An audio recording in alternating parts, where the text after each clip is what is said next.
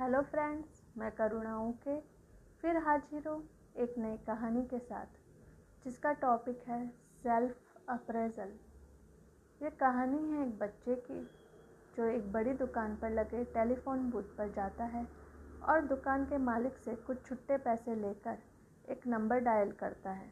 दुकान का मालिक उस लड़के को ध्यान से देखता है और उसकी बातचीत पर ध्यान देता है। लड़का, हेलो मैडम क्या आप मुझे अपने बगीचे की सफ़ाई का काम देंगी? दूसरी तरफ़ से औरत बोलती है, नहीं, मैंने एक दूसरे लड़के को अपने बगीचे का काम देखने के लिए रख लिया है। लड़का, मैडम, मैं आपके बगीचे का काम उस लड़के से आधे वेतन में करने को तैयार हूँ। औरत, मगर जो लड़का मेरे बगीचे का काम कर रहा है, मैं उससे पूरी तरह से संतुष्ट हूँ और मुझे किसी और की ज़रूरत नहीं है। लड़का और ज़्यादा विनती करते हुए, मैडम, प्लीज़, मैं आपके घर की सफ़ाई भी फ्री में कर दिया करूँगा।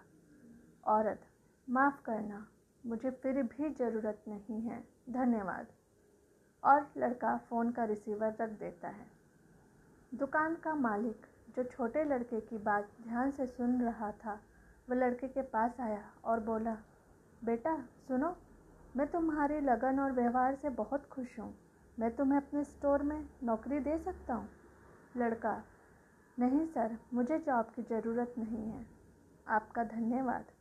दुकानदार आश्चर्य से, अरे, अभी तो तुम उस लेडी से जॉब के लिए इतनी विनती कर रहे थे, और अब जब मैं तुम्हें दे रहा हूँ तो तुम कहते हो ज़रूरत नहीं है। लड़का, नहीं सर, मैं अपना काम ठीक से कर रहा हूँ कि नहीं, बस ये चेक कर रहा था।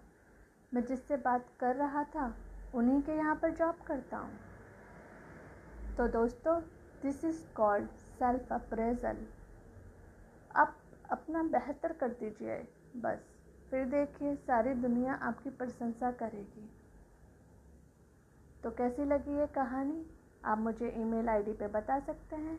मेरा ईमेल है Karuna dot god at the rate Reddit mail dot com मैं फिर हाजिर होंगी एक नई कहानी के साथ। तब तक के लिए गुड बाय